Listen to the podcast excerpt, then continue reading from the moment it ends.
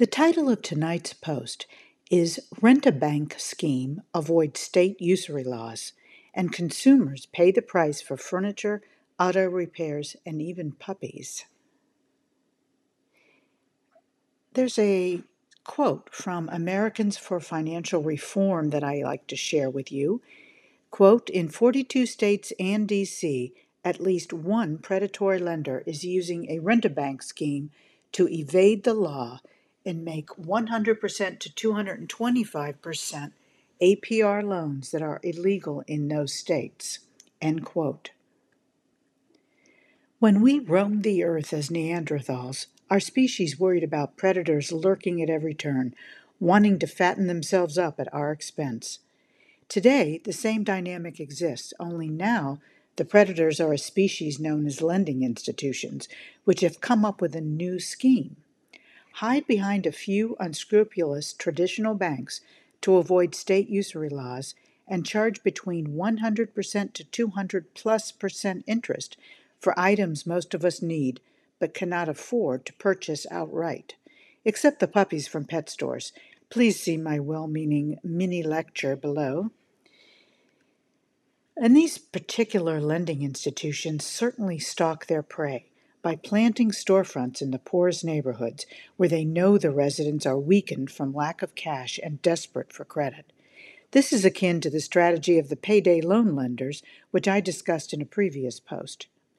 When have you seen loan sharks and pawn shops in a leafy suburb?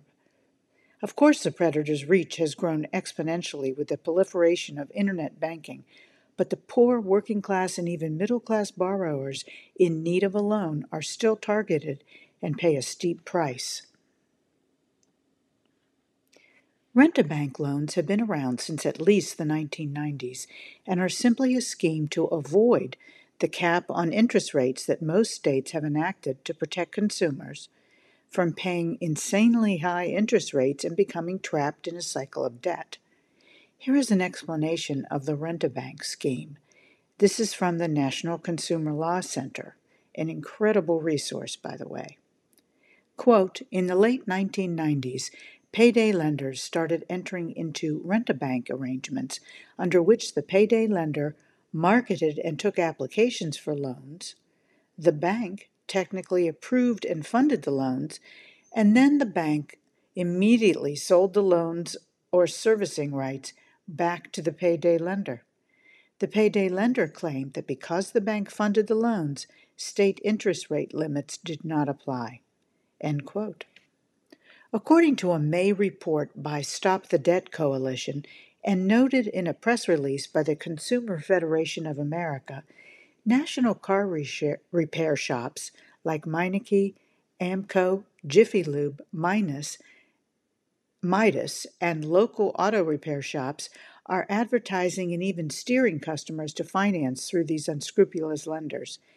If your credit cards are ready to burst and you have no spare cash, you're forced to get financing, particularly for a necessity like car repair. But it doesn't stop with auto repair shops.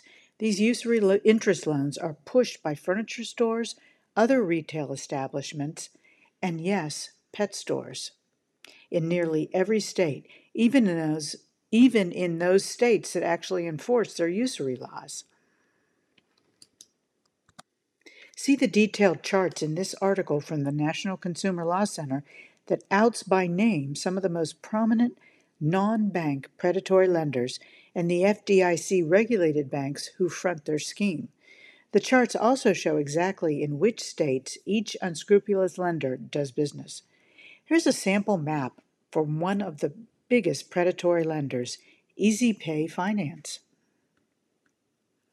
The National Consumer Law Center also published a detailed piece on predatory puppy loans, which includes real stories of consumers who paid a small fortune for a puppy in a pet store or online, then financed that beautiful living creature with a usury interest rate loan, ended up with a terribly sick or dead dog.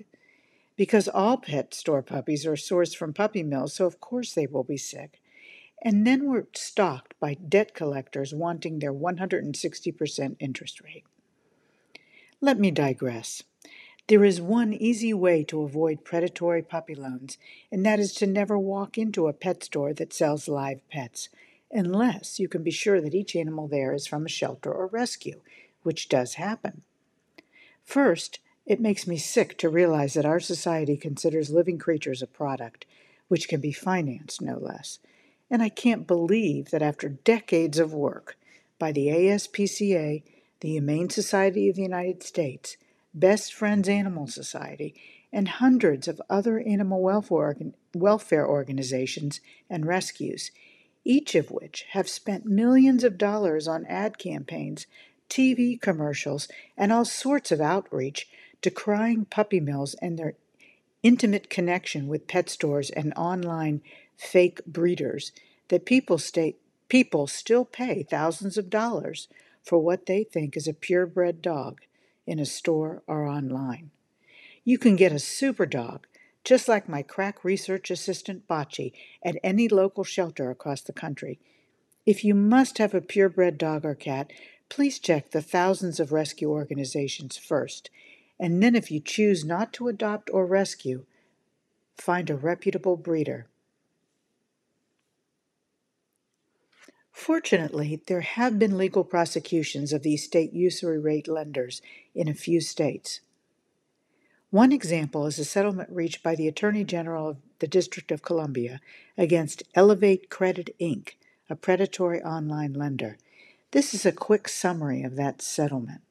Quote, Attorney General Karl A. Racine today announced that Elevate Credit Inc., Elevate, a predatory online lender, will pay at least 3.3 million to refund over 2500 district district consumers who were misleadingly marketed high-cost loans and lines of credit. Waive over $300,000 in interest owed by those consumers and pay $450,000 to the district.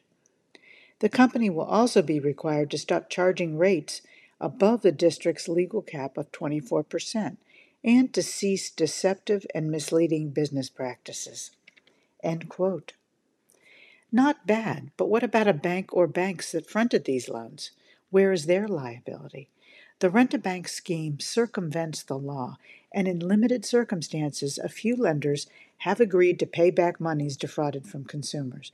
But I don't believe the scheme itself is currently illegal.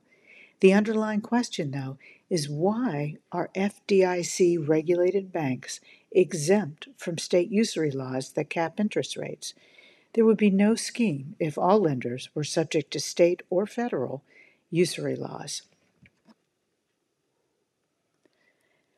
I write Crime and Punishment not to tell you that there are millions of people unnecessarily living below the federal poverty line in one of the richest countries on earth that there are millions more living paycheck to paycheck and without health insurance.